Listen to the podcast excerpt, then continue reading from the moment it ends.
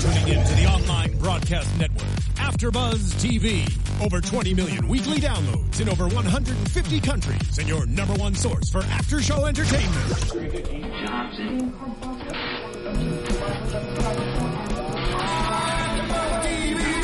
TV, the destination for TV superfans, producing aftershows for over 300 of your favorite TV shows, interviewing celebrities and showrunners, and bringing you behind-the-scenes exclusives. All thanks to E Entertainment's Maria Menounos, producer Kevin Undergaro, and internet leader Akamai. Now, let the buzz begin! Oh yeah, hey guys! I think I think we got our song, but we're not quite sure. But anyway, welcome back to another AfterBuzz After Show for High Profits. I, I think this has become our favorite after show, like overnight. Mm-hmm. And It it's is. been really amazing to talk about this show. We've had amazing people reach out from the show. Today we've got Patrick.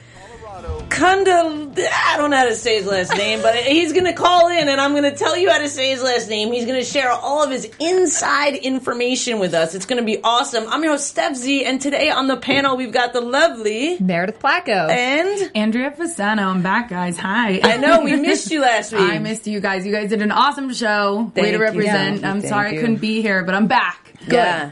It's been really, really awesome. I feel like we've all gotten educated about this, and we all do come from different backgrounds and have different experiences with, you know, marijuana and what it's meant and been in people's lives, which I think everybody does. Yeah. And, you know, we touch on this again. You know, one of the big things that we'll get into with this episode is this big council meeting.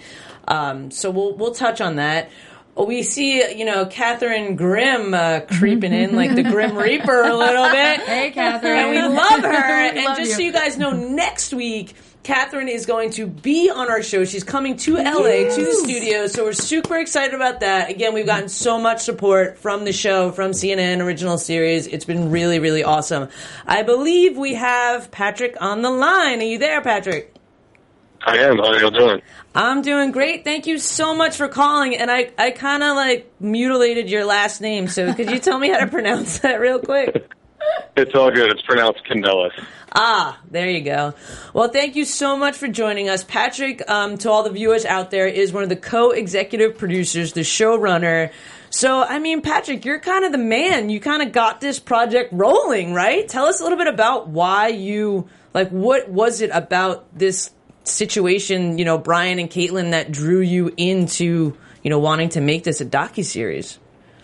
Well, it was actually one of our executive producers uh, used to have a house in Breckenridge, so he used to walk by uh, BCC on Main Street all the time, and one day just decided to go up and see who who owns this spot and uh, see if there was a story there. So we started talking to Brian and Caitlin, and then we got together as a group at Bat Bridge and had some people go out there and meet him, and then uh, we had a really long, kind of unique development process to figure out if this was a story that was interesting enough to tell, and and were there were there good characters. And, and clearly, we see that this was, and it was an amazing story to tell, and I can't wait to see how it all plays out. Really? Um, so, so in this particular episode, episode four, you know, we'd love to get some of your inside scoop on some of the things that were really happening, as opposed to what we as the viewers see happening.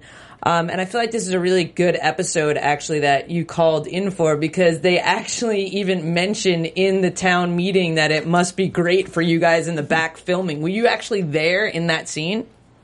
Right. Yeah, I was personally not in that scene when that was going on. I was back in Austin working with our our amazing post production team. But Gary Gallagher was the council member that said that, and Gary was initially um, very weary about being on camera, and it, it took quite some time to convince every member of the Breckenridge Town Council to to talk to us on camera.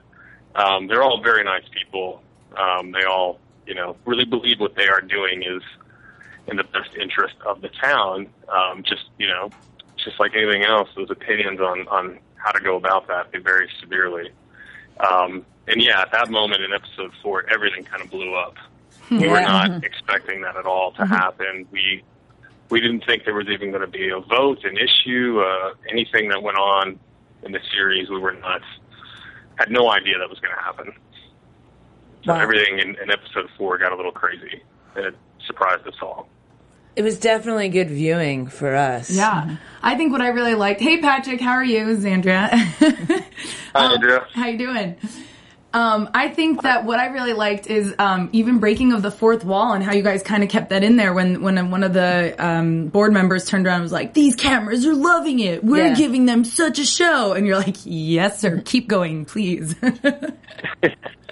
It was it was interesting. I mean, the fourth wall bro- was broken quite a few times. Yeah. Um, it didn't make it into the final cuts as much as it actually happened. I'm sure. because in Ep four, what really happened was the, you know, the the BCC um, when we started shooting. You see in episode one and two, um, they were asked to leave. I believe it was in September because they were there on Main Street for recreational sales for four years, and then we obviously shot the first day of uh, recreational on January first. But they knew at that point we're going to have to leave in September unless new people come into the council and they do a vote and, and reverse their decision to keep us there. So by episode three, that council change has already gone through, and they had four to three vote for them to stay. Right. And then enter Catherine Grimm in episode three. the first time we actually, as a crew, met Catherine was she was uh, hired as a consultant by the airport road dispensaries, basically Brian and Caitlin's um, competitors in, in Breckenridge, to represent them, and they wanted kind of an all or nothing stance with pot shops on Main Street. Right. So they were upset you can't just have one. They wanted to have the access of all of them or kick Brian and Caitlin off and, and go to Main Street. So when that kind of happened, that started a whole whole nother debate in the town. Council members were very concerned that you know they were creating a, they were legislating a monopoly essentially, and uh, and then it was okay. Well, let's look at bringing on um, airport road dispensaries on on Main. Let's see what that looks like. That's what you see happen in at four at the council. One of the council members, Mark Burke, says, "Is this real?" Like looking at the map, Right. he says that to the police chief when he's she's you know basically saying we could have one here, here, here, and here, and that kind of freaked everybody out. Like, wait a second, we could actually have like eight or nine shops on Main Street. Yeah. I mean, So- that's so weird. When that when that got out, the town the town went kind of crazy. So I have a quick question for you. And again, we only have watched up to four. So um, Mm-hmm. we try and keep it kind of spoiler free so people can watch around with us. But did you? So if I'm understanding correctly, you guys didn't know Catherine until she kind of just appeared in the mix. She wasn't when you guys went to do the project. You didn't know that there was this person that would come in halfway through. So you, did you kind of have to like shift and redirect uh, in order to include her in this? Because again, as a docu series, it's you're documenting it. It's not like there was a character that you know. You know, enter episode four. You know, Catherine walks in. So Right. how did you guys? Were you? What was like the feeling of the crew? Were you guys excited? Like, ooh, who's this new person? Or was it like, okay, we got to figure out how this, you know, what's happening? Yeah, well, first, thank you all for actually correctly referring to the show as a docu series and not as a reality show because I, I grind my teeth every time I see that. Because we were, like you said, we were following this as it happened, so we did not know Catherine before we started shooting. We didn't work with Catherine in development. In fact, in development, we were trying to find people that were opposed to this entire, you know, legalization movement in Breckenridge and pot shops being on Main Street. And we were essentially told, I mean, talking to the mayor for the first time and the police chief, you know, I asked everybody, who is somebody that's upset about this? Who can we talk to? We want to cover both sides of this. You know, who is anti marijuana in this town? And everybody kept saying, you're not going to find anybody. There's just nobody's angry about this. Nobody's That's upset. You know, uh, Breckenridge is such a progressive place with marijuana. It's a ski town. It's a party town. It's known for that.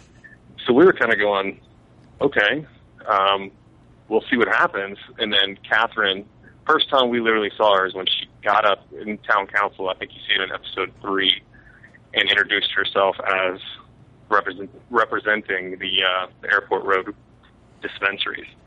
So at that point, we we met with Catherine and said, you know, can we can we interview you? Can we follow you as you're you're doing this for um, the airport road people? And she said, absolutely. and that totally just happened by accident. Wow, that's really awesome that it played out. I'm sure you guys were like, awesome. This is the plot thickens a little bit. Uh, Meredith, what did you want to add? Hey, Patrick. Um, Meredith here. So, as I actually worked in the news industry for the last uh, 15 years, and that's and something that actually drew me to High Profits is how it is a docu series versus a reality show. And I actually wanted to kind of go on a more technical side and, and kind of talk a little bit about more of the challenges you guys face. Like like you said, you didn't have Catherine Grimm up, you know, uh, on the roster beforehand. What were some of the other unexpected unexpected, uh, but possibly beneficial things that popped up during filming uh, that you could say, you know, speak of that maybe enhanced or even were presented as challenges? Because I think, you know, this sort of programming is so new to many viewers. A lot of people are kind of asking the questions, and I, I really want people to understand that this is akin to a, a documentary of following, you know, a group of people versus putting them in a forced situation. Mm-hmm. Yeah, the whole thing was was a huge challenge, Meredith. It was constantly looking at the schedule, working with our team, figuring out what are we going to shoot, not knowing what's going to happen. You know, we would meet with Brian uh, and Caitlin regularly, meet with Catherine, meet with everybody that was involved, and say, what is your schedule? What's coming up? And then we would all get together as a group and try to figure out. And at that point, we're all just guessing. Mm-hmm. You know, how the storyline would unfold. Is is this thing on Tuesday we're shooting? Is, is this on Thursday we're shooting? So we were. There was plenty of days where we woke up and had no idea what we were going to shoot, what was going to happen. We just had the crew on standby waiting, which was terrifying. yeah, yeah, I know what that's like. you, you guys, I mean, I just, you know, you did a fantastic job putting this together. It's, it's definitely something, and I, you know, I was speaking um, to the to CNN last week about it. That you know, from from my standpoint, you guys are putting something together that I think is compelling and entertaining and good television, and I'm really excited to see what you do from this point forward.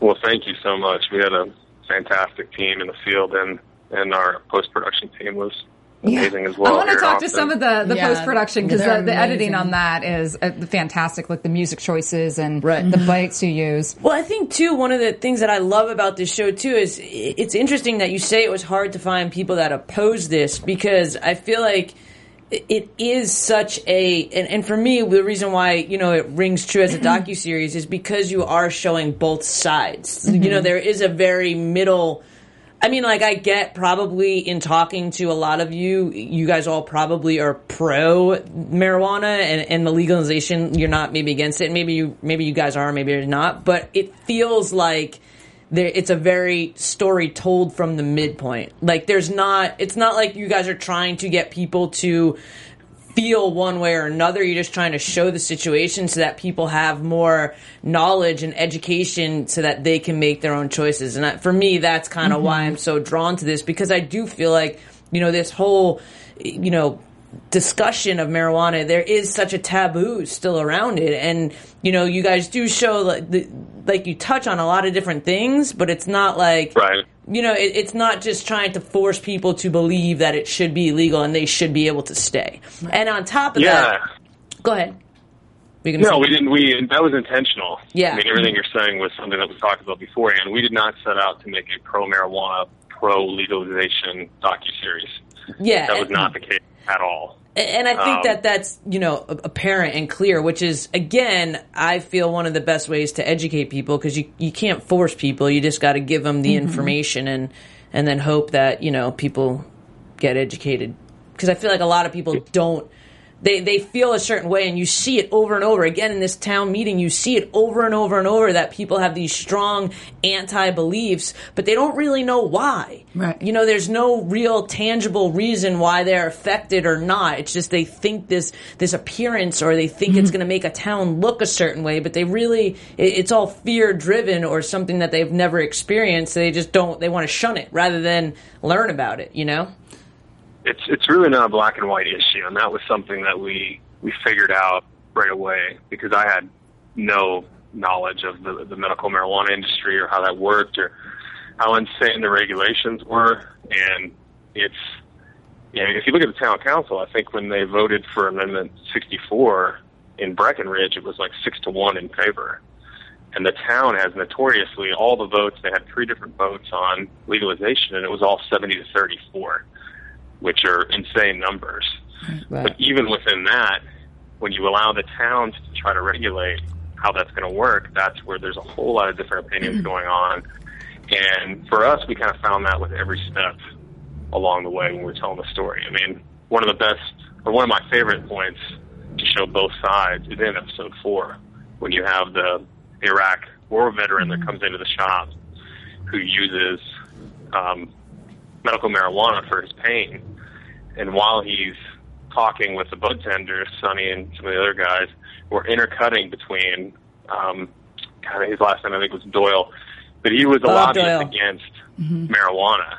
Yeah, and he makes some fantastic points comparing it to, you know, look, if this is really going to be medicine, imagine if you went into a pharmacy and they said, you know, what kind of Vicodin do you want today? You want the stronger one? You want this? And it was just really interesting when you hear everybody's opinions, and we we definitely wanted to include as much of those as possible. And in fact, I think I think we used almost every piece of footage we had with people that were opposed to this. I mean, everything that we had, we put in because it was so difficult to get people, especially who were opposed to legalization, to talk because their fear is, like with reality TV, we're going to cut them in a way that makes them look stupid or you know, if we don't agree with their opinion, we're just going to make them look bad to prove our point, which was something we were not going to do. No, I think you But guys was- did a very good job at not doing that. It's not mm-hmm. like you're trying to dumb down the one opinion versus another at all. I don't think. I think um, one of those things. Uh, I actually have a few comments. It's like you can't talk about the show and not talk about so many elements of it because, Right. like you said, it's not just black and white. Um, one of the funny things to me is it kind of sounds like anybody who does come out against it sounds like the dad from Footloose. I didn't get to mention that the first show, but that's exactly what it sounds like when the council's talking and some of the board members what they say. If it is not irrational, but if it does sound ignorant, like they don't know, it they their stance really has to do with like the kids and teaching them, you know, whatever. So it's so Footloose reminding. But um, what you just said with that expert uh, Doyle.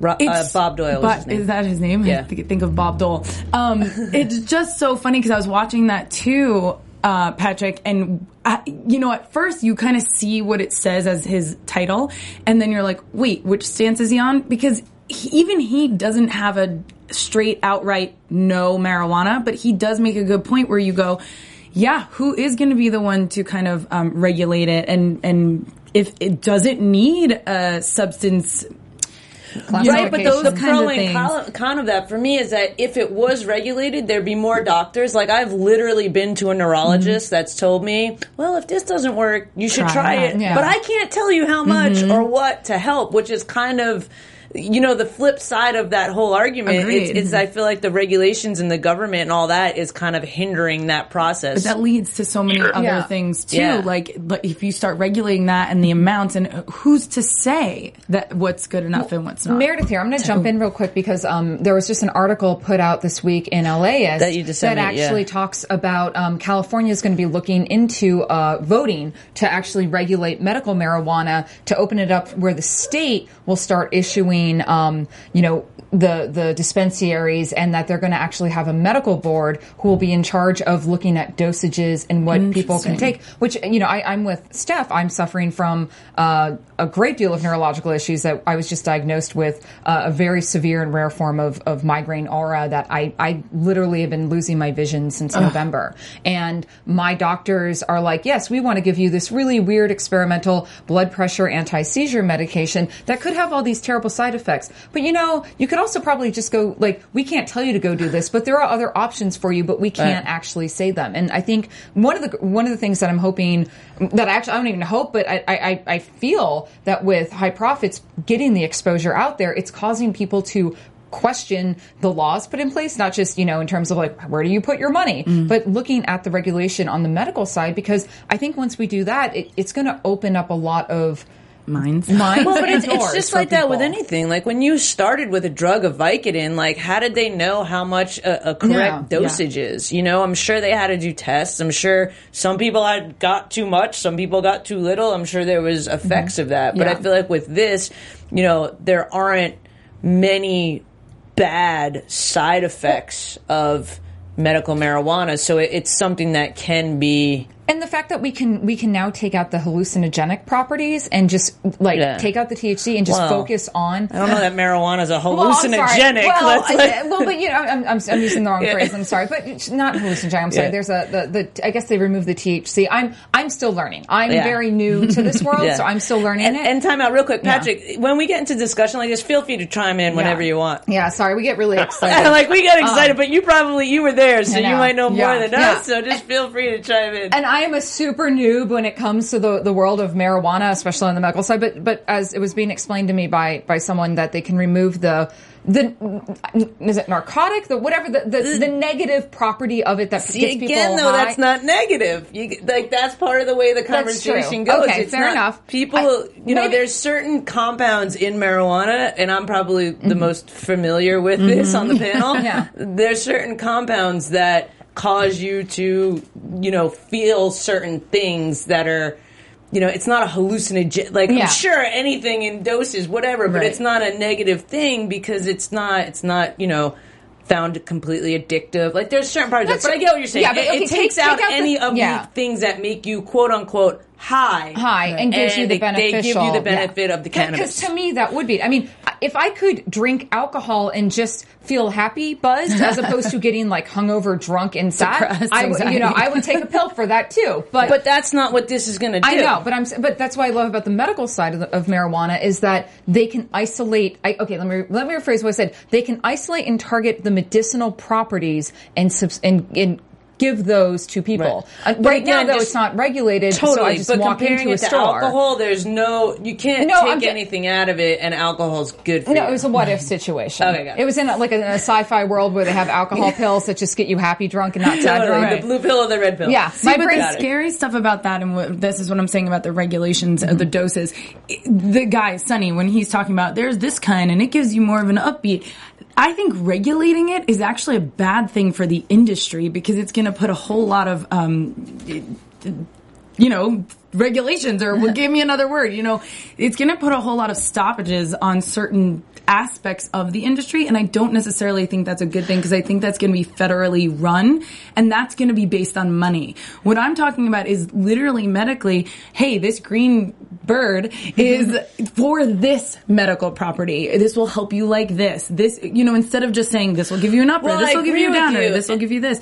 Uh, Figuring out what each strain does, I think they- would be way more beneficial. I'm pretty sure they have knowledge on ideas that. of that. Well, that's they have great. knowledge on that. But yes. I mean, the whole point is that that guy, like, even with him thinking that he's saying it negatively, if all he's saying is just yeah. it's it's Well, running think- the gamut with it just by like letting Yeah. it be free.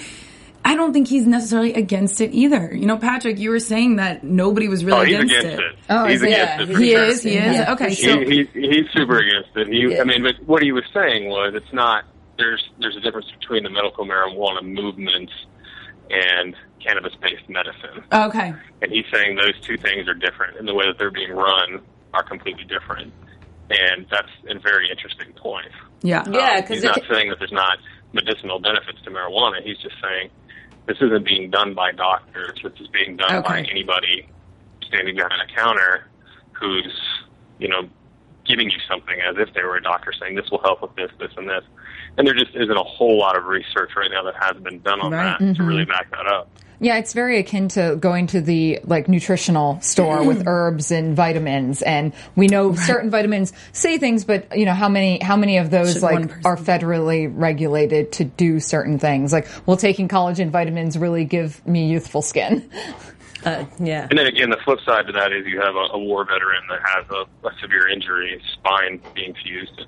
He's saying this is what works for me Right, better than yeah. anything else. knocking Right. out Yeah. six so in bottles. essence, you know, it, what and, and for me that was such a powerful statement when James Posey and, and even when Josie Posey was also there saying I'm going to get it for him so you can get relief. It's like in this country you can go and you can fight for us and you can be disabled for us, but you're not allowed to take the thing that's mm-hmm. going to make you feel better. Yeah. Like how And and and Like that sums up and the it whole seems situation. yeah, and it seems me. way safer to me to say you smoke uh, smoke a joint or take some CBD chews to help pain versus popping four or five Vicodins because one Vicodin is addicting, two the effects lessen the more you take it, Mm-hmm. and and and it boggles my mind that we have something that's within our grasp that can help so many people who suffer from so many different ailments, and yet we're not making a bigger push to discover this. Like, or We're not, and we are because Yeah. like shows like this, you know. Again, thanks, Patrick, are starting this conversation. Yeah. You know, we wouldn't have been. that guy's we there. wouldn't have been, and you, can- it's clear that we all have different views, and, and we wouldn't have even been talking about this if this show didn't exist. So again, we so happy you guys made this show. we might be high profit fangirls. Uh, yeah, I don't like to say fake. Well, and then another angle with high profits, the reason that we we went with Brian Caitlin and focused on them was Breckenridge itself.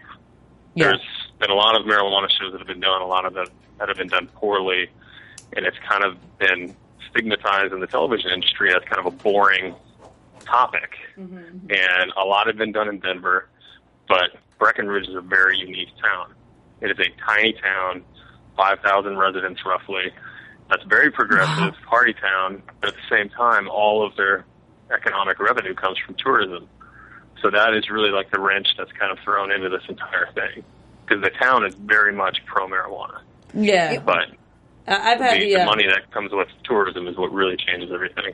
Yeah, a hundred percent. I've had, I've been there. I've been snowboarding there a few times, and that's a hundred percent correct. Like it's just, it's crazy. And you're right. There have been a lot of shows, and I feel like people expect that. Like when a lot of people hear about a show about marijuana, they think they're going to turn the TV on. It's just going to be a bunch of people being high, like eating Doritos and playing video games. and this completely is a smart show. And in that, I also love how this is a show about a business. You know, so it's very, um, i- i- it's it's you know, underlying it's the marijuana industry and the legalization of that, but we're also learning about the growing pains of a business. Meredith, what did you want to Oh, I was just saying, well, it's, it's interesting, you know, you make the distinction that, that Breckenridge is a tourist town and that marijuana, especially the, the open legalization going from medical to recreational, is such a, a big money grosser for them that how much of the, the council is so set against it on Main Street. And I actually wanted to ask you, Patrick, um, you know, some of your experiences in, in filming and, and storytelling wise. You know, you mentioned how Gary was reluctant to talk um, on camera at first, but he obviously is the most opposed on the cam- council, at least the, the most vocal, and how he actually, you know, uses his weight as a council member and a member of the community to put pressure on other council members. Yeah, it's interesting because they they are all very, like I said, they're all pro marijuana. The town itself is pro marijuana.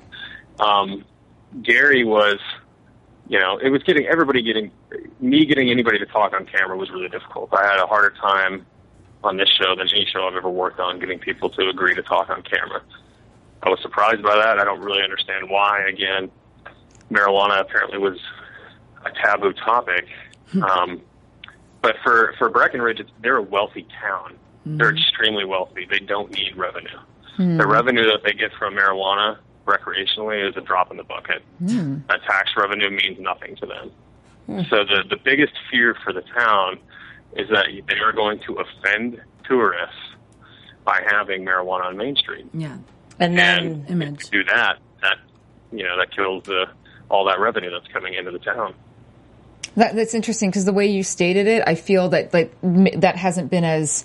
I mean, I get they, they say that on the show. The the council members and other people have said that, but that the way you put it makes a lot more. Yeah, it is yeah, much more clear. It makes a lot more sense as to why they wouldn't want them there. But for me, my thing, and I and I know that I touched on this last week when we had Lizzie on the show, was that uh, for me, I feel like it's clear that whether it be today, tomorrow, whoever wins, whether Brian and Caitlin are there, they get kicked off or whatever, it's like eventually, no matter which way you slice it, this is going to be allowed. Like they can't hold their ground forever. I don't think, especially with what's happening. So for me, it was just so interesting because I would. Brian and Caitlin seem to be following all the rules, you know, going to the extent of even in last episode of like kicking, you know, a homeless guy off a bench in front of their store, like going, like they seem to be going above and beyond what's being asked of them to cooperate with the town. So for me, I would want someone, you know, they talk about wanting to get this new location, the steakhouse. Um, you know what I mean? Like they want to do it right. They seem classy about their business. They seem very business oriented. So. I, yeah, so I feel like I would want them to be there. The pioneers of Yeah, like I would want them to be there and I would almost protect it. And something again that I feel like is not touched upon a lot is what they did to risk to have that spot for when that legalization happened. So for me, I, I feel it's weird to me that no one brings that, That up. because they're thinking past that. Yeah. Wh- Which is Well, there's a lot more that's going to be coming out in the next few episodes after four, but Okay. I think Brian, Brian and Caitlin were pretty well liked around town. Yeah. Yeah. Because of that, they're very smart. They're very ambitious. They conduct themselves very well, mm-hmm. very well in public. Their interactions with the council, they were doing things in the community. Their employees would go out and do community litter pickups and stuff like that. So hmm. they had a presence in the community, and everybody seemed to like them. The real issue, and you see it in Ep four towards the end with the council, was when the council started to consider having five, six, seven Yeah. potential pot shops on Main Street. right. Everybody got upset. Yeah. Everybody was like, "This can't turn into Amsterdam. We're going to destroy the town." So from that moment on, it didn't really become Brian and Caitlin as much as it did. If it's all or nothing, we're going to vote nothing.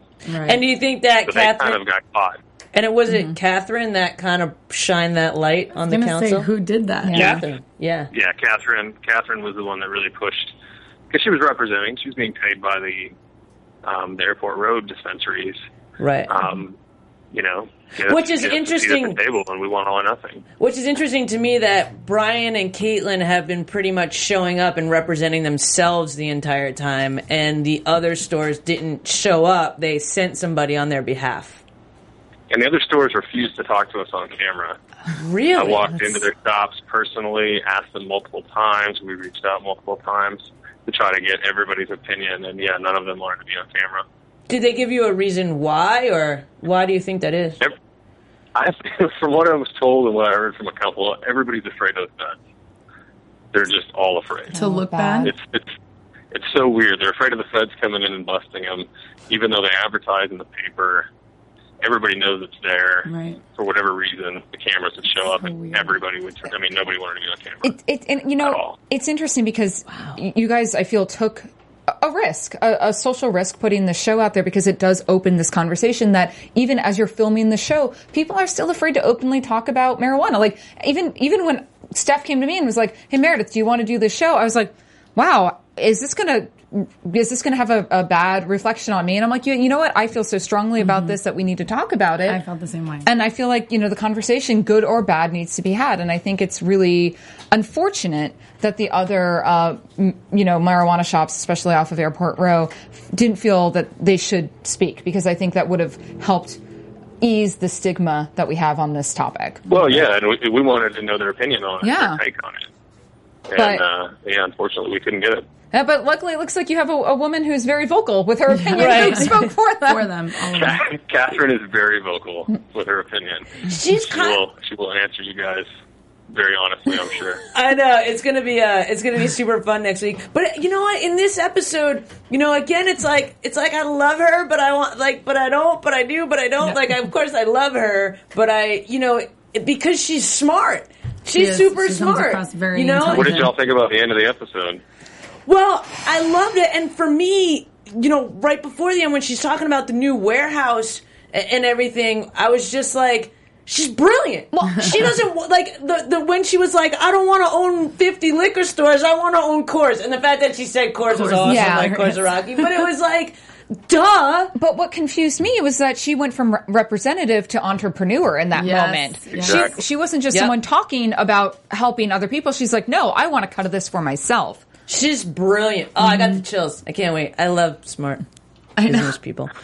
Um, and that was something we didn't know about when we started shooting with Catherine. Oh, and then It wasn't until later that we mm-hmm. found out that she was actually had a stake in the business, mm-hmm. and that you again you'll see much more of that in episodes after four. She Yeah. she played it so well. She does. And uh, again, yeah, she. I, I feel like she's the one that is thinking, you know, down the line. Like when this stuff's legal federally, I want to be able to cross state line because mm-hmm. again, it's like you're not going to have gardens popping up everywhere. You're Right. going to have dispensaries. So where are they going to get this stuff? And if you've already established it, and if you've already done the the testing and the technology or the science or whatever you want to call it to make these certain strains and to say this does that, this does that, you know, she's going to already like why would you not go to someone that's already it's been field tested pretty mm-hmm. much Well, let's talk about the fact that she just introduced that, but we see in the same episode that Brian has to kill half of his, oh. not half. i don't even remember Oh. it was how 20 many. to It was 30 percent so of much. 1800 plants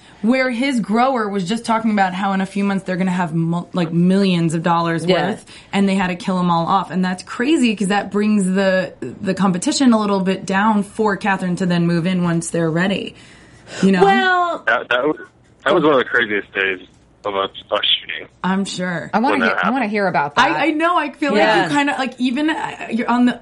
I don't know. I mean, I have nothing to do with the, the growing of marijuana, but I'm uh-huh. like, don't show it. Don't say mm-hmm. anything. Just take the plants over there. Like, who cares? like I don't want to see it put that- down. that's again why I love Brian and I know, Caitlin so I much because they're it. doing everything legit. I'm mm-hmm. sorry, I don't know. I'm a very honest person, mm-hmm. but I don't know that I wouldn't have packed in a few plants in the car Are you and taken kidding them. me? You know what I mean? It's like they're they're taking 'cause they're getting like the- they're this- taking their money like left, right, and center from Mm-hmm. like they're giving money to people that don't support them. They're trying to kick them out, and it's like what? Now you're going to make me kill a Yeah. well, and I- million and- dollars worth of plants? And, I'll, and I'm going to actually ask this to Patrick because my boyfriend asked just out loud when watching that. He's like, if if the sh- crew wasn't there, do you think they would have moved those plants under the cover of darkness? No, Brian and Caitlin wouldn't have done. That's fant- I mean, but that's so Not. It is, fantastic. it is. You know? and that says a lot yeah. about him. and it, it just And that- again, It's not worth the risk. Yeah. I mean, you risk you risk Everything. a million dollars, you know, worth of potential profit over lo- literally losing your, business. license. Yeah. Yeah. to where you can never work in the industry again. and it is So there was never any, just, you know, they didn't they didn't uh, struggle over that decision at all. yeah. And, go ahead. What? I was just going to say that the, their their commitment to this as a business is just so fantastic for me. It's not for me. Yes, their commitment, but it's also their understanding. Their Yeah. understanding that it's going to be new, um, new barriers. There's going to be growing pains. They're pioneering a new industry, so they know that this is what kind of happens. But again, it's like like mentally and emotionally the toughness that they have to have in order to day after day do something or not day after day but time after time do something that does makes no sense and hurts their business for these people that again That are going to know. hurt their business They don't understand the what they're yeah, what they're showing is that not everyone involved with pot is a criminal. These are are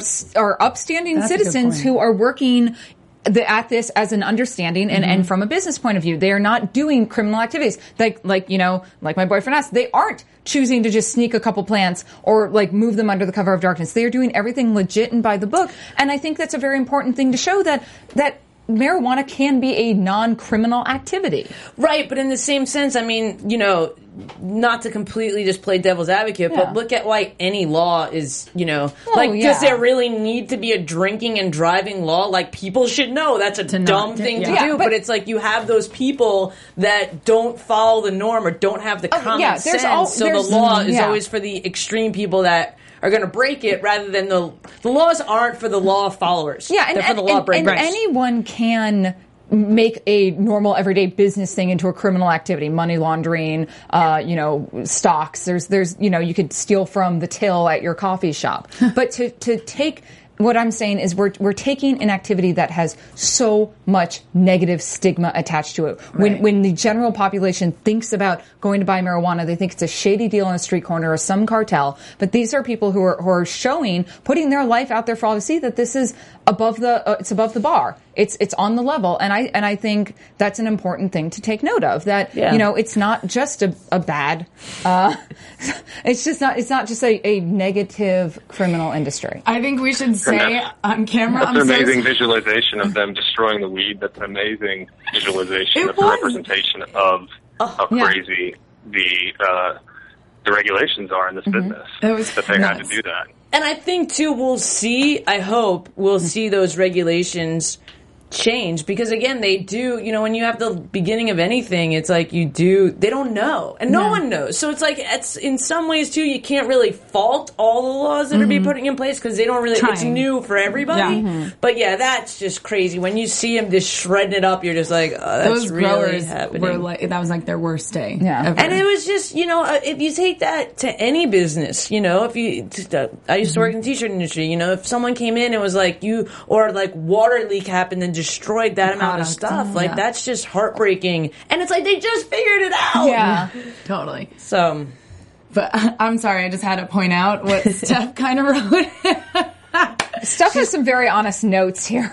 Very honest notes about the plant shredding. She was a little upset about it, and she wrote it down. So we're just we're just putting that. Out I there. have in bold a 1000000 mm-hmm. bucks of plant shredding. Holy beep. I thought that was awesome. Well, but it's it's literally like that's crazy. That Yeah. would never. Mm-hmm. Fl- I mean, not that it would never fly. I'm sure it happens, but if you think about the fight that any other business owner would do Right. if, if that was to happen, or if someone was to come in when they have so many laws that aren't really in concrete yet, and it's such a a, a weird thing that's happening. If someone was to come in. I feel like most people would put up a fight against that, and oh, But they were they just couldn't. like, They just nope, couldn't. this is what we got to do. Yeah. Like, we got to just, you know, swallow this one. Brian's really smart in that fact that I feel like even dealing with the council, I mean, I loved when he called Gary Freeze out for being an illegal act by saying something. Mm. Oh yeah, he, which was kind of awesome. He said, um, "I have it written down here." He gets up, Gary. Uh, thank you for openly committing a class four felony by intimidating a public official with economic reprisal. And you have the mayor calling. It, Okay, Brian, let's not be cute. You know he is. He's he's smart. Go ahead, Patrick. No, but if you look at that, if you watch that scene, Mm-hmm. I mean, that was like what what Gary said. Uh, you know, I'm not a lawyer. I don't want to say anything legally Mm-hmm. with that, but it was right there on the line with what Brian accused him of. Mm-hmm. Right. And when you watch Elizabeth Lawrence, Ben Brewer, who's wearing red, right next to Elizabeth, and then Mark Burke, they flip out. Yeah. Oh, yeah. Gary Freeze says that to Elizabeth because they're thinking the same thing that Brian's thinking. And John Warner, the mayor, kind of shut it down. Yeah. And Yeah. I don't know if he actually should have shut that down Really. because that's uh, that was a, a very big deal, a very big statement that Gary made. I mean, And, it uh, was people huge. were really upset on the council about that. I like that he shut it down only for the fact that then if he did need to look into it or talk to him about it, I don't think it should have been done right there. But like, I thought that was good to kind of shut Brian up because it's not Brian's fight then. That's obviously more intense and more of a legal matter, I guess. But, um, I, what I was saying about Brian is that he is smart enough. I think the mayor's really smart. You could just see these kind of, um, calm tactics. So when people are naive and don't know their business or, or believe in what they're doing, they kind of get heated and raise their voices and they raise, you know, you could just see the stress all over them. Brian stays really cool and it just is a testament to like what he believes in his business, what he knows. And if he doesn't know, he wants to find out. And I, I really commend him for that. And, um, I'm going to say the same for Elizabeth because even when she was called out, and we have to talk about her, but like in Yeah. this whole episode, but she stayed so calm too, and we saw the the fight in her head about what to do because of her own life and business. Am I the only one, and maybe I read this wrong, am I the only one that kind of thought Elizabeth was a little scandalous in the beginning when she was complaining about how much money Brian and Caitlin gave her? she was just I wouldn't to- say scandalous. I think I think she had expectations that she never ma- made uh, like an honest voice to About. them But that feeds into what she's being accused It, of. well, it does, but I think I mean she she seems young. I mean, again, I don't know her. I only know her from the show. She seems young. She seems green. Um, and, and, and having dealt with small town politics, it's, it's very unfortunate because, you know, there are things that it, people contribute. You, you contribute to cause. What, what Brian and BCC did by contributing to her campaign, they didn't cross any legal lines. What they did was within the, the law of contributing. Her expectations were probably a little too much. Well, Uh, look, at the- she's getting half a million from some other contributors, so that's what she's thinking. On the flip, yeah, on the flip side, what Gary did and the, the weight him and his wife put on other people to not contribute for her job, like they, the fact that they made a town politic issue into a personal Yes. matter attacking someone's job Wrong. crossed the Way line. wrong. And, Yeah. and, and, and in any, and, and, uh, the mayor or other people, um, Elizabeth herself, she could bring that an issue and she could file a formal complaint. Uh, and censor him for that, and he could even f- possibly. Again, I'm not super familiar right with law, but he- again uh, yes and no because i feel like i feel like she's almost like by her saying that makes me feel like she's guilty of doing things for the people that bring in the money which we see she did. At the end of the day she decides to when she meets with uh, what was that other name uh, lady's Erin. name when she meets with Aaron yeah she says that you know I don't want to back off or well, even when she meets with Brian and Caitlin she's like if I back off now what's going to happen next time and next time and next time but then she uh, ultimately winds up backing off How is this any different from lobbyists Because on she's Capitol Hill? dude. Oh, it's, it's, no exactly different. That's politics. what's so scary. It's, it's money and politics run it. but- Patrick, I want to hear your opinion of that because you were there. That situation was a messy one. It was oh. kind of a unique situation for our crew because that whole thing blew up again after the council was considering adding more shops, and then this petition came out. And this petition came out among some very wealthy residents, and that thing gained a ton of speed in a matter of literally like a couple of days. Wow. And from our perspective, it was really interesting because Brian's hunting, they don't know what's going on. Brian and Caitlin had no idea that this wave of opposition was building at that time. And I had council members reaching out to me, literally saying, Where the hell are Brian and Caitlin? Why are they not talking about this? Like, we're getting attacked left and right, and they're nowhere to be found. And it was interesting because I'm like, they just assume that everything I talked about with Elizabeth or John Warner or Catherine or whoever that we're telling Brian and Caitlin that, which Right. was not the case. Yeah. Nobody knew what we were talking to other people about. So Brian and Caitlin literally had no idea, and I'm, I'm telling council members this is not my place to inform them Right. as to what's happening in Yeah. the town. You're just If you guys to want to talk to them about it, you have to do that, which was super strange. Yeah, I, I guess it's where they didn't realize that you were doing a docu docu series versus a reality show. They, you know, they had these preconceived notions with how television works, and you were you were just there to observe and record. No, plus it's a small town, so everybody Yeah, that's talks true. Everybody anyway. does talk. Yeah. And they're thinking if they're not the ones to do it, then obviously someone else is, and that's not the case. So yeah. Um, Yeah. I just thought it was so interesting. This was about one thing. Again, not black and white, but obviously it's about, you know, trying to see if they should stay or leave Main Street. Mm-hmm. It turns into somebody bringing up the fact of what if there's eight or ten on Main Street, and then it becomes a political, you know, battle. Yeah. Yeah, that has nothing to do with that kind of. And it does get intense and it does show true colors of some people like Elizabeth when she's going back and forth and kind Yeah. of you know, you you do feel for her because she's talking about her family and how she's get, being attacked because of her job job, and this has been, you know, I'm not saying that I would like uh, you know in the, I'm, I haven't been in her position, Right. so I'm not saying what she did is No. wrong. I'm just saying that it seemed a little scandalous to, me that she was she was scared. But if so, if Brian and Caitlin would have gave her. More you know, hundred thousand dollars, would she have stood her ground? You know, like for Yeah. me, that's a little bit when you when you enter it in that way, it's not as legit as you know some of the other council members keeping their But- opinions. exactly. You know what I also thought was really interesting? The back and forth was between Catherine and Mike Durick or Durick or whatever. Dudek. Yeah. Um, how she was pretty much being like, well, now who do I support? So she was contemplating supporting the supporting the people and wanted to support the people that were anti marijuana because Brian wanted to fight it alone. So that was a really interesting situation as well. It's Something I'm like, gonna have to talk to her about. I can't wait. I know. Yeah. it's too much. We're gonna need two shows with her right now. Yeah. well, maybe we'll just go longer.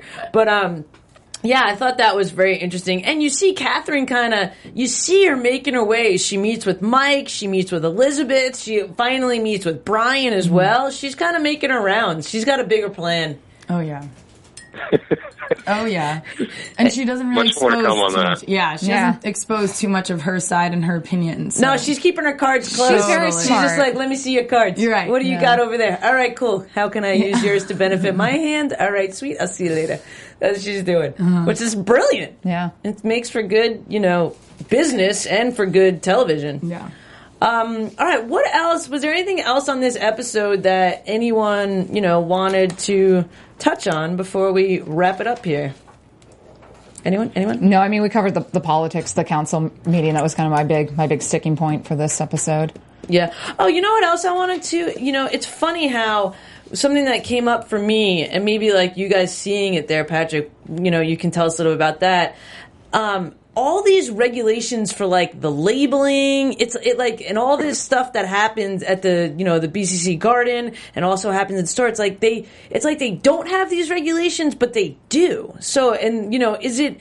I almost felt like they're trying to put these things in place to make it harder for these people because mm-hmm. you know you see the the scene with Josh from the BCC saying like the state system and the point of sale system aren't matching up. It like I feel like they just keep making them jump through hoops to see if they're you know a legit enough business to be smart enough. It's like they're almost trying to fail them on a technicality mm-hmm. rather you know is that was that a feeling at all? It's a combination. It's it shows just how insane the regulations are. That they literally they have to track every plant from seed to sale um, in this and update it daily at the end of business every day. And we interviewed in episode four Lewis Koski, who's the head of the MED. He's the guy that runs the entire marijuana. Yeah. Um, He oversees all of it in Colorado. And part of their being that stringent and tracking it from seed to sale is the government is learning what they can expect so that they can catch things that they will know in the future should not be happening. All right. So that's how long fair. does it take That's to go fair. from seed to sale? How much, you know, patterns and, and sales trends and how much is going out the door and, and you know, how that works because they're trying to figure that out so that they can make sure cartels aren't getting involved, black markets not seeping through. So it's, it's insane the amount of regulations that you have to deal with and the amount of taxes that that these businesses have to be paying over right now. Which is kind of again I go back to, and maybe I'm just too much of you know an open thinker in the fact where it's like I feel like the government and these places would would want these businesses that now they know are legit, like Brian and Caitlin stores, and a few of these businesses where they can be like, hey guys, let us. You know, implement these rules for you guys so that we can see where we're wrong rather than assuming that you're wrong. Well, and it all it just seems like Colorado is kind of the, the testing ground for this because I think you know more states every year vote to legalize marijuana on a rec- recreational level, and I think I think we're going to see more in the next voting season too. And I think we can learn a lot from the good and the bad with with Colorado. And it is important that they do this because you know in, even in any legit business, um, criminal elements can get involved. And I think you know especially with this and with how close we are to a lot of the, the cartel issues down in Mexico, um, it's it is very important that they keep a strict eye on this. I mean, that's, you know, something I've seen firsthand out of Mexico, what, what happens there. And, you know, I think having the government regulation is, is only a smart thing. And if it has to be really stringent and strict right now, it's only to understand and, and, and make a better policy down the I line. I agree with what you're saying, but what I'm saying is the approach can be very different. The approach Mm-hmm. and- cannot be that we're being so strict on you because we assume that you're doing something wrong. But we're just seeing what's happening in Breckenridge. We don't, Right. you know, as as the show states, that every city has its own, you know, they're Rules. regulating it themselves. So, is am I correct Right, in that, Patrick? That's the inventory is state mandated. though. Okay. Oh, all the, okay. the Okay. tracking systems, yeah, that's all run through the MED. So every Yeah. every recreational shop has to do that Gotcha. exact same Yeah. thing with their inventory. Uh, wh- which inventory versus like everything else that should be That's what I'm regulated saying. So it have is, I- something to do with it. And that's what I'm saying. Like, I, I would, in a perfect world, that relationship could be like. I feel like again, anything that the BCC or, or whoever doesn't abide by these regulations, these tagging, they'll get in trouble. But if you know the they are doing everything right and it gives some sort of information feedback where the state is like, oh wait, we shouldn't do it this way because it doesn't make sense. They're not going to get in trouble. I wonder how it um, compares to how the pharmaceutical industry is regulated. Well, I mean, that's a whole nother. No, I'm just saying. I'm. I'm, I'm like, just, that's it's a just a, whole question. other yeah. show, but yeah. no, I'm just saying in terms of of how inventory is tracked. Like, say, uh, you know, a, a Vicodin, Pills. yeah, pill drug, or even Sudafed. Um, how you know over the, the stuff you have to go, you can't just buy over the counter. You have to three, show your ID. I wonder how marijuana is tracked in relation to those. You know, if, if they kind of develop their plan based on that. It's a, it's a question I don't know the answer to. I just think something that makes this show so great is that this business or industry is going to move so fast. And if they can, if this exposes anything, it's hopefully that anyone in charge understands how fast they have to move with regulations on every part of it. And I'm not saying to regulate every part of it. Sometimes maybe that's not the best answer for this business. I just think that this exposes that and makes people, you better start Yeah. thinking out there. Yeah. Lawmakers and everybody involved because, and not for nothing, us, we have the right to vote for people that we agree with. And, you know, mm-hmm. politi- politics, I want to like literally strangle money and politics. Like that's a whole Well, other show. yeah. But, um, you know, it just opens that conversation. You just you, it's gonna have to move fast. That's it. It's to move. Well, I don't know. I feel like yes, it's to move fast, but I feel like the, the government or the regulators of this stuff are to make sure that they do it in a way that benefits them. So I don't Of think they're just to throw out a bunch of regulations that don't make sense for them because you know it's been. You know, over a year now, Right. and that's a lot of time, and they didn't move so fast because they're still, you Look, know, they keep changing things. extending their uh, Yeah. the Main Street business. Uh, Yeah. you know, so, um, proposition. It, it goes back to the whole not being black and white. You'll see in, Yeah. Totally. in episodes coming up, we talk to a whole lot more law enforcement, a whole lot of other people, and there's oh, that's cool. a lot of twists and turns in these episodes coming up. All right. Awesome. Well, Patrick, thank you so much for calling and talking with us. If you would like to call back, we'd love to have you. um, Thank y'all so much for talking about the show. Oh, really, no really problem. it. It's hard to not talk about it. It is. I remember, like, I remember seeing, you know, I was actually, uh, it was in April, I guess, when I saw the first, you know, CNN thing that this was show was going to happen. I was like, oh my god, I want to cover this show. Like, what do I have to do? And I wrote AfterBuzz an email. I'm like, hey guys, I know we don't really cover a lot of shows like this, but I want to do this one, and we got a panel together. So it's been a really, really fun ride, and we appreciate you guys reaching out to us Yeah, and yeah. you know, giving, be, coming on the show and all the support we've got from you guys to make our show as legit as possible. So, um, yeah, again, we'd love to have you back, maybe this finale or something like that. And, um, what, uh, are there any other projects you'd like to tell people that you're working on or tell the people where they can find you on social media to keep up with you? Yeah, the company's called Batbridge Entertainment. Um, that's probably the best way to find me through that and, and our company. We're working on a lot of stuff right now, but unfortunately, I can't. Uh, I can't talk about any of the things that we're working on. Sweet. Well, I need a job cool. if you I'll need any that. They're all producers. cool. I need a cool. job. So uh, we'll uh, we'll keep it, you know, the conversation going, and hopefully we'll be able to cover some of those shows as well. Um, and again, thank you so much for coming. And uh, until next week, Andrew, where can the people find you? Hey guys, find me at Andy Fasano, A N D I, my last name Fasano. Um, Instagram, Twitter, and Periscope. Actually, I've been doing some of that. All right. And you can always find me on Instagram, Twitter, Periscope, and most social media at mplaco. Sweet. And you guys can keep this conversation going with me at I A M S T E F Z. And guys, check out, we have a lot of really cool things going on here at AfterBuzz TV. We've got, I don't know if you guys heard, but Maria Menounos, the CEO of AfterBuzz TV, she has created this new show called Dance Battle. I have actually been privy to be there for the filming of some of this stuff. It's super awesome. It's like on the holidays, you get together with your friends. Anyway, this show has become an ABC show. So you guys can go, you guys can join, you can show your videos. They pick people. You gotta Google it. It's Dance Battles. It's awesome. There's a lot of buzz around it. Her, the, the Huff family, a bunch of them have gotten together. No, It's no, when really, we say really dance fun. battle, we're talking like West Side Story dance off battle? 'Cause that'd Yeah. be awesome. I've Yeah, seen it on Instagram. They do it for Christmas and the holiday season. Nice. Yeah, we did it for Memorial Day. How it was fun. super duper fun. So you guys can all go to um, dancebattleamericacasting.com to get involved. You and your family. Get it together, get your little outfits on, little dancing. I'll be on your team. I need a new team. No, um, and you know, make sure you keep subscribing to our YouTube channel, Podcast One, iTunes, everywhere you can find us. We love your comments and questions. Thank you again, Patrick, for coming on our show, and we will be here next so week much. in the studio live with Catherine Grimm. We're super pumped. Until next time. From executive producers Maria Menounos, Kevin Undergaro, Phil Svitek, and the entire AfterBuzz TV staff, we would like to thank you for listening to the AfterBuzz TV network. To watch or listen to other after shows and post comments or questions, be sure to visit AfterBuzzTV.com. I'm Sir Richard Wentworth, and this has been a presentation of AfterBuzz TV. Buzz you later. The views expressed herein are those of the hosts only and do not necessarily reflect the views of AfterBuzz TV or its owners or principals.